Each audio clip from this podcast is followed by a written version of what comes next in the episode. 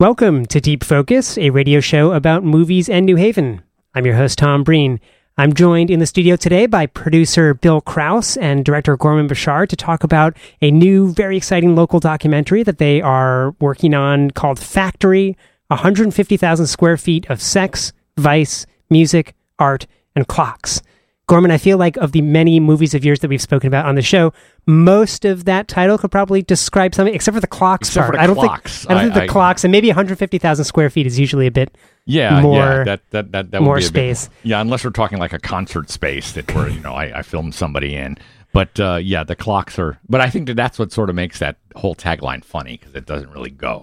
You know, the clocks not the most salacious of nouns or objects, No, I guess. no. But uh, but tell me why I'm wrong on that. Maybe, maybe there is a lot more curiosity. Uh, Bill, as the producer here, what could you introduce me and the listeners to this this documentary that you and Gorman are working on? What's the basic story here, and I don't know how how'd you come to it? Yeah, well, the the film is really a, uh, culmination of ten years of work um, to try to save the New Haven Clock Company factory um, and and and uh, redevelop it as uh, affordable artist live work lofts. And just during that time, you know, I would hear these kind of vague stories, or you'd see these crazy things in the left in the building, like murals of neoclassical hermaphrodites, and like, what is this? You know, or uh, these amazing stories that are hard to believe, and very little detail, but ended up uh, tracking them down over the years, finding the people, doing research on it, and uh, the more I found out, the more amazing and crazy and rewarding it was to learn more. And then uh, over the years of uh, giving tours of the building, it would take ultimately an hour to go through and tell the stories. And people would just say, "Oh, you have to do something. You got to make a movie. You got to, you know, do a book."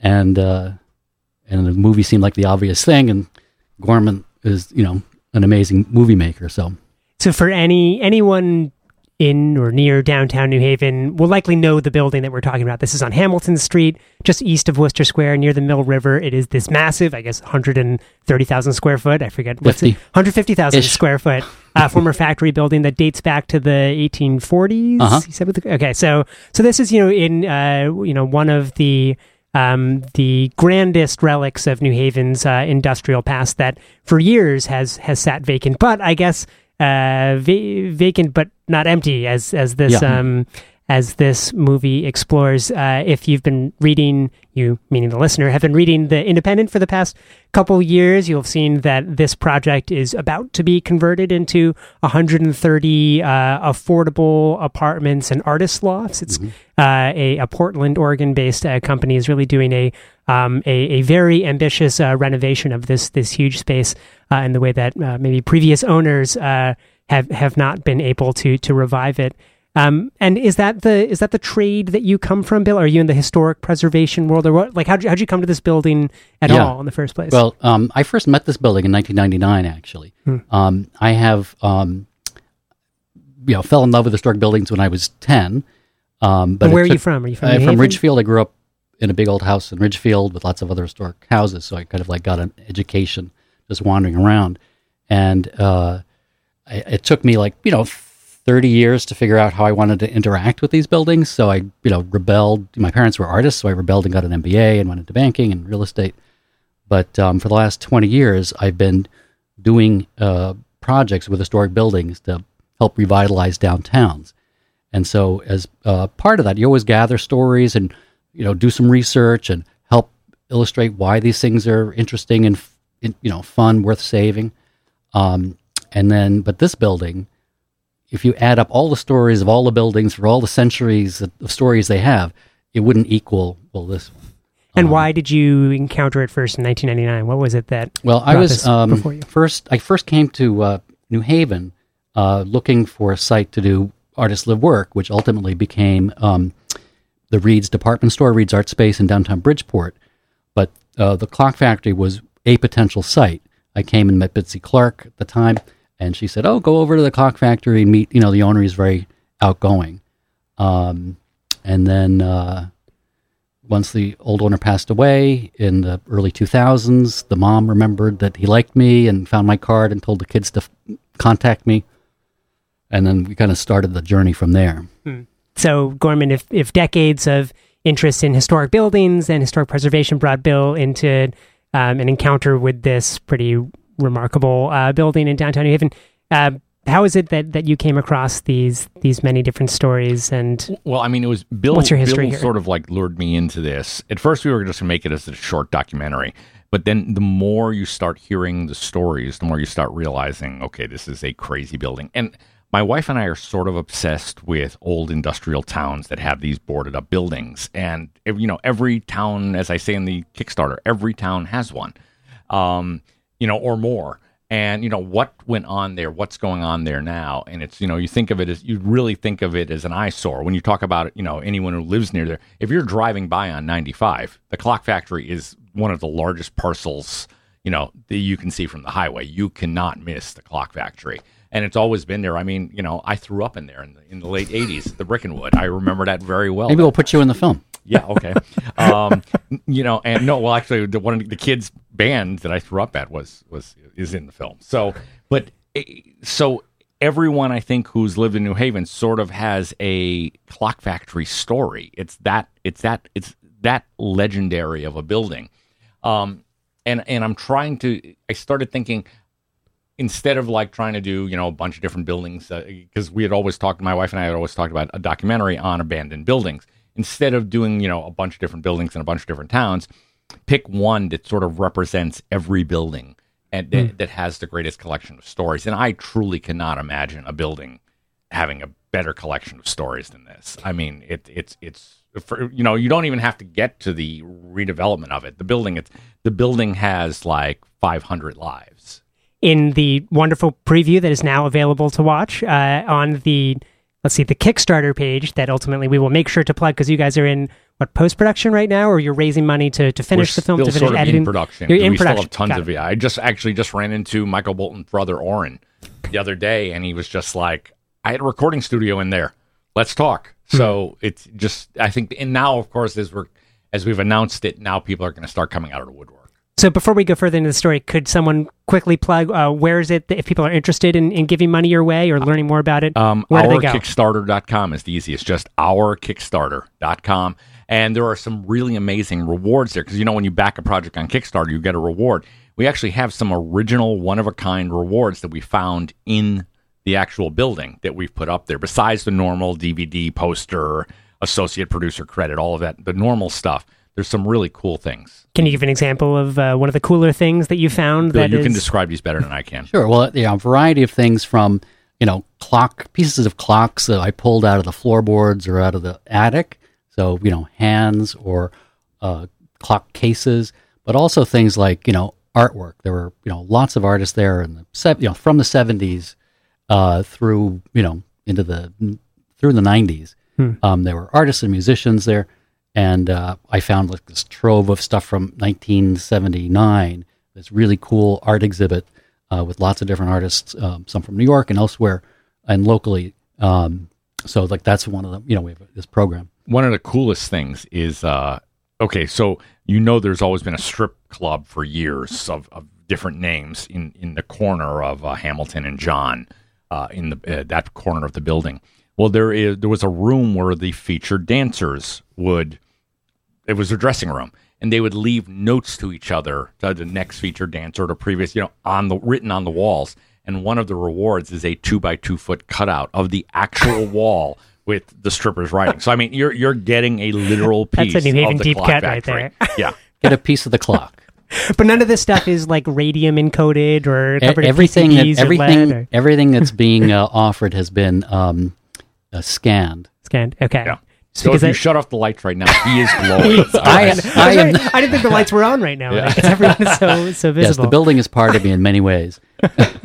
Uh, you're listening to Deep Focus on WNHH LP, New Haven's home for community radio. I'm talking with Bill, uh, with producer Bill Kraus and director Gorman Bechard about their new movie, a documentary about the uh, clock factory uh, on Hamilton Street uh, that has lived uh, many lives since it was first built in the 1840s uh, as, I guess, a kind of internationally renowned factory for um, for for clocks. Gorman, you mentioned about uh, three minutes ago that you threw up at a concert at the Clock Factory. At the Brick we can't, Wood. We can't leave. We can't leave that story uh, too quickly without getting a bit more. De- so what? What was the Brick and Wood? What was this band you were seeing? The- and what well, is it I- that made you vomit? I, I couldn't. I don't even remember my friend's the name of my friend's band. It was in. I remember it was in the middle of we were we were working. Uh, we had just finished Psychos in Love. We were working on some other horror film. This was like nineteen maybe eighty eight or so. I would think. Uh, maybe eighty seven, and um, it, he he it was one of my volunteers who's still a really good friend of mine. He's actually the guy who co-produced the replacements documentary with me hmm. now because he moved to Minneapolis. But at the time, he was only like 16, and him and his buddies had put together a hardcore punk band. We went to see him, and I think I'm probably maybe drank a little too much that night. But so up until the late '80s, there was a functioning music venue at the Clock Shop. Like people, you Oh, and yeah. your peers were going to see concerts. there, were, there was yeah that not only showed hardcore stuff, they showed R and B. Um, I mean, jazz performers played there. I mean, Yeah, very famous people. So that's part of why these stories are so amazing. Is you know some of them are, are hard to believe. Just you know individual people like you know the guy that built an eight foot high half pipe on the top of the build, you know, top floor. Um, and as I say, like you wouldn't believe some of these stories without evidence. So like there's a YouTube video of a on, shot by someone by on, from Thrasher magazine of Ricky Pelletier, skateboard legend, skating in the clock factory. Um, but uh, uh, one of the hooks here is that we track down these people. Like I heard all these stories from 20, 30 years ago, um, and track them down, and then brought we brought them back into the building to be interviewed in the spaces where these stories occurred um, before it's renovated, and then with corroborating evidence of some kind. So um, in these music clubs, people like um, you know the hardcore scene, GG Allin, um, GWAR, uh, someone from Poison, someone from the Plasmatics, but Ian Hunter played the Brick and Wood. Ian Hunter and and Mick Ronson got together for the first time at Brick and Wood in the '80s, and um, but then there's R and B. There's you know Marion Meadows, or, or Run DMC, Freddie Jackson, um, uh, Marion, uh, and you know one of Michael Jackson's sisters. Um, there was a, a Country Palace was that was the first one. I don't actually have information on that. If you know about Country Palace in 1980, let, let us know. Wait, so this was like on the circuit for major Oh, touring yeah. artists. There, there was also, I mean, there was a insane. gay bar with a, you know, m- uh, where a number of like very famous uh, drag performers would perform. and the Village People. Yeah. Uh, there was an after hours club, which originally was just, you know, a place for people who worked in bars to go and get a cup of coffee and hang out afterwards. And then they, without their liquor license, started selling liquor, and uh, that didn't go so well in the eyes of the police. There was, I mean, there were just, I mean, obviously there were a number of strip bars, including one of the most famous, uh, Club International, which had a swimming pool or a, bathtub, so to speak, built into swimming its, It, it, well, it was a small, it was a big bathtub built into its ceiling, and dancers would be swimming over your head. It was So, glass. do, so when when did this alternative history of the Clock Factory? Do you know when the Clock Factory Qu- Clock Factory closed and when all of this crazy stuff started moving in? Well, it closed in 1960.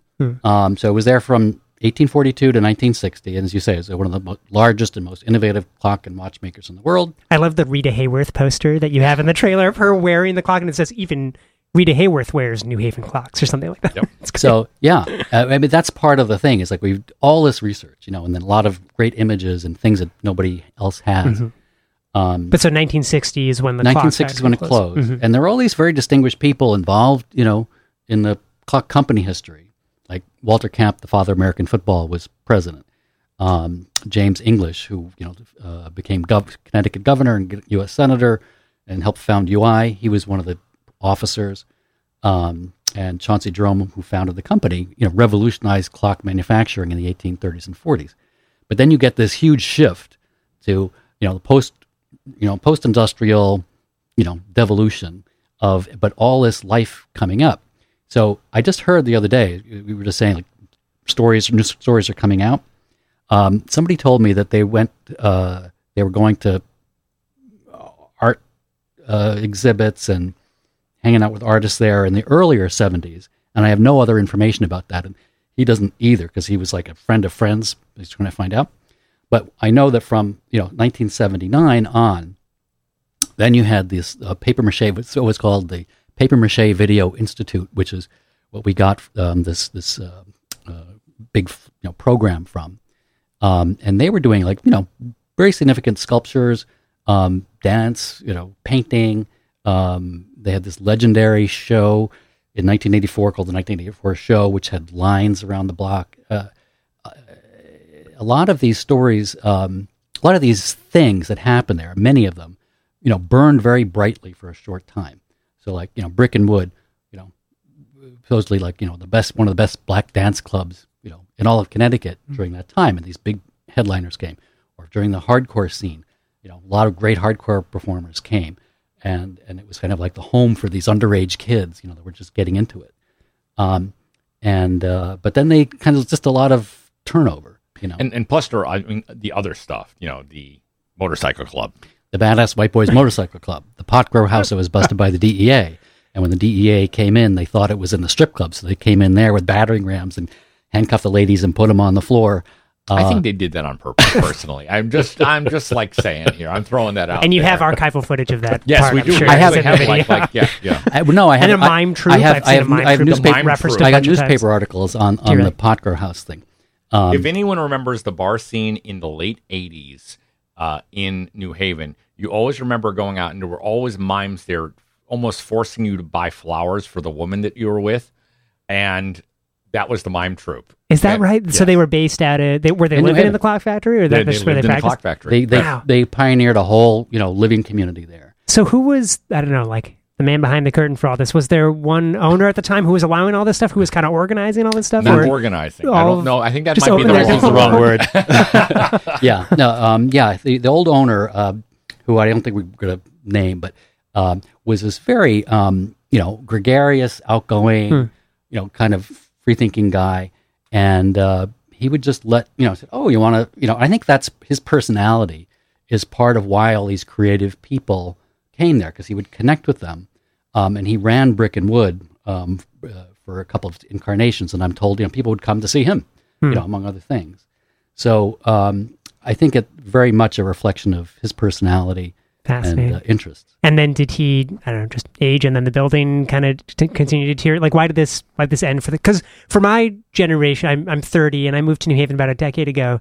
Uh, and I associate this type of uh, kind of free spirited arts, uh, you know, underground off the record, as happening at Daggett Street. Mhm. Which may have been a, the Daggett Street Arts Complex, which may have been a, a little bit simultaneous. Sounds like a, it was a few years after, Mhm. um, but I had, had never really heard of the clock shop's history until And Daggett Uh, Street you was know, much more organized. it was much more Yeah, organized. this Got it. was more, as someone says in the trailer, I felt like I was squatting but paying rent. Hmm. So that sort of, it was like, yeah, it, it was, it was much more loosey goosey and uh, it was a free for all. I think at some point, in a lot of ways. I mean, when the Yeah. when the mime troupe came in, um, that was perhaps a little more organized. But the owner said, you know, these are raw spaces, right? And the owner said, you know, go down to the lawnmower repair guy on the first floor. He'll show you how to run the gas lines, run the electric, you know. And then they f- did, and they finished the spaces themselves, and you know, many of them were beautiful. Um, So you, you, Bill, you mentioned uh, bringing a lot of the people who were at the Clock Factory at the time in for interviews that are featured in this movie. Could you single out one interview that you find particularly representative of uh, what this documentary has to offer, or just the the crazy idiosyncratic stuff that was uh, happening at the Clock Factory? one.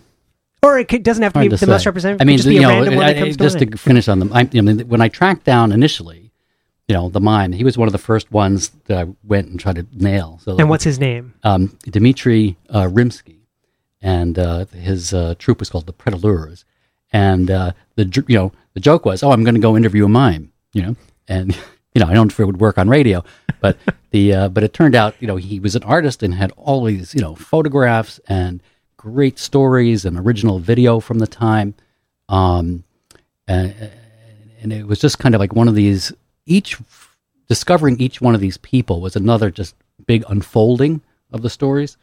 Um, I think uh, JP, the, uh, the drag queen, I was, he, his stories were great. uh, you know, I don't know if they're repeatable on, on family some of them. friendly yeah, radio. Just give me the gist. his, his um, uh, he talked a lot about supposedly straight male dancers, and would and he would always use the quotation marks. So and and how he would get them ready for a show. That's how about that? That's- that, that works. that was one of my favorites. I thought that was hysterical. Um, the well, you you mentioned uh, uh, Mr. Rinsky having some uh, not just newspaper articles about what happened, but video Mm-hmm. archive or film archive. Uh, Gorman, as the the director here, you're obviously you know not just working with interviews and then current shots of the factory, but trying to compile Oh, as yeah. much contemporary Historical. So, is there ex- existing footage that you were Oh, yeah. able to tap There's- into? There's there's a lot. And Could you single out one or two that you that made it in here? That like someone doing, you know, I think rolling on the half pipe is in the trailer. Someone, uh, yeah, that that's there. I mean, we just got in from Ernst, uh, uh, you know, a video of people like uh, Jim Carroll playing at uh, the, uh, the poet. at the, the uh, at the uh, Brick and Wood, and also um, Hunter. Yeah, Ian Hunter know. and Mick Ronson. We have the him on tape. Um, uh, the um, was it Deborah Lyle? Not Deborah. The one that was uh, uh, Romeo uh, Void. I can't think of what her name was, but yeah. Yeah. But I mean, yeah. It's so so we definitely have a lot of, and people keep showing up with pictures and stuff from the day. Picture, one of the most famous things that happened there, the most infamous party in Yale history, sex ball. Every year, year architecture schools always throw these crazy themed parties, and uh, I guess the year before they had gotten into trouble for where, wherever they had had it, they caused too much of a ruckus. They figured this year they would have uh, uh, what this year? What was that? 80, 84. 84. They would have it in a place where they couldn't damage anything because it was basically a vacant building, more or less. And uh, they had what was called the sex ball. Yes. And what was what was the ta- great tagline? I think we could. If you don't like it, don't come. yes. So, it, you know, as I, as I have to say, you know, this wasn't an orgy; it was a fancy dress ball, Uh-huh. and it was in this hundred-year-old tradition of of called the Beaux Arts balls, which goes back to the École de Beaux Arts in Paris in the 1890s. And so it's you know fancy dress bacchanalia. And when I first, uh, you know, so this was where the uh, paint the murals of the neoclassical hermaphrodites was from. It was painted by the fine arts students, and it's still there. You know, I don't know, 40 years later. And um, when I didn't, you know, 100% know what that was connected to. But when I first, the first person I uh, contacted that knew about it "Oh my God, the best party I've ever been to in my life was a sex ball when I graduated from the Yale School of Architecture." And it, the funny thing is, every time I talked to anybody else, they would spontaneously say, "Oh, it's the best party I've ever been to in my life," you know. And uh, hundreds of people drinking, dancing all night, all these, co- you know, sex-related costumes themed.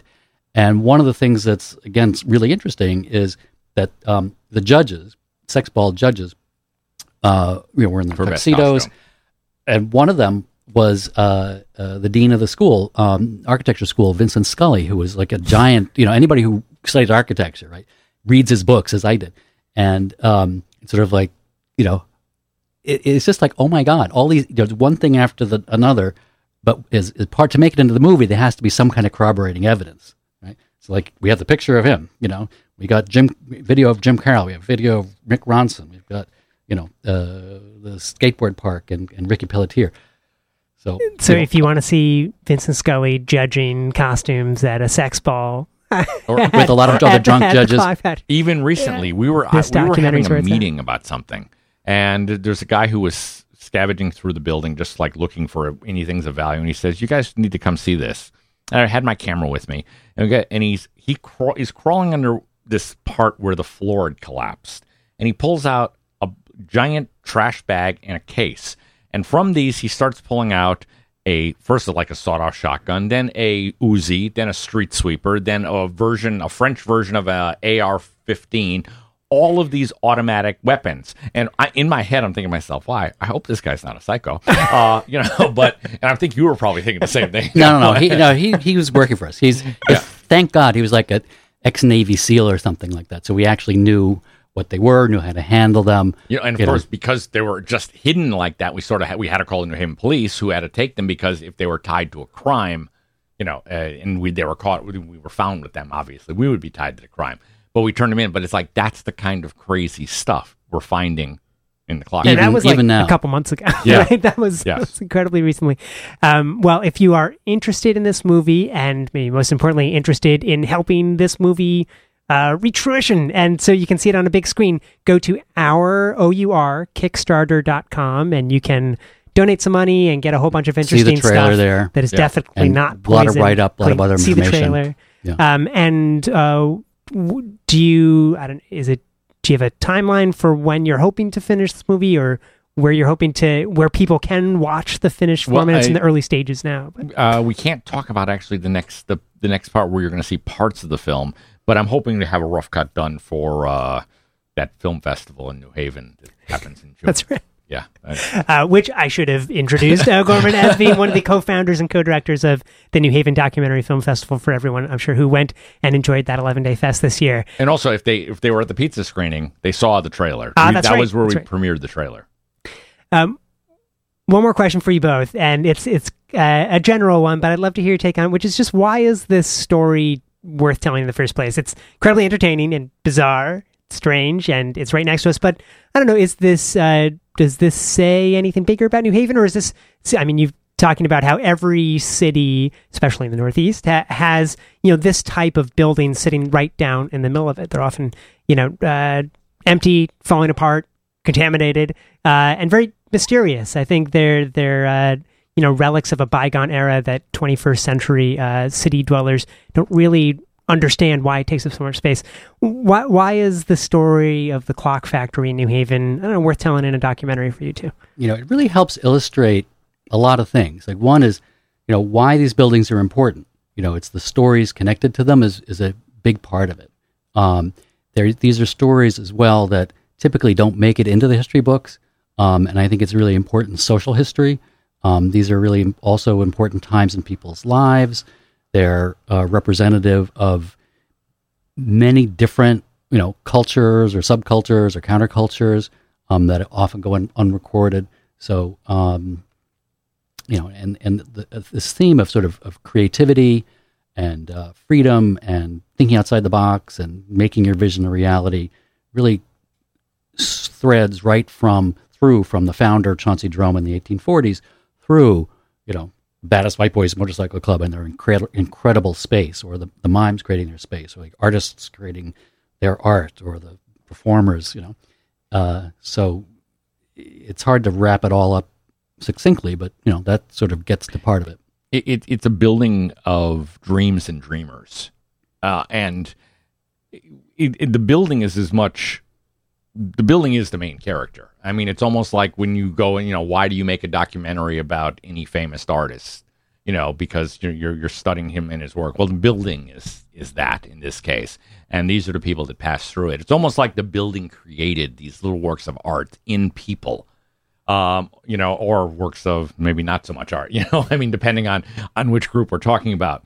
But the the, building sort of gave lives or life and lives to this this really diverse, I mean, ridiculously diverse group of people, from a motorcycle club to, uh, you know, a, a- a gay bar to mime troupe to the Paper Mache Video Institute, which did as as I love how Bitsy Coleman talks about it in the trailer. She said that was my first exposure to oddball art. You know, but it's like Bitsy, it's just- Bitsy Clark. Bitsy Clark, sorry. Um, you know, so it, it, there's there's just so much there, you know, that's you know legal, illegal, and everything in between, uh, moral, amoral, immoral. I mean, it's it's it, it's sort of it it it it sort of encompasses, I think, the underground of America in the past 40 years is is pretty much it it, it more or less happened in that building. That building is is the perfect example of of what.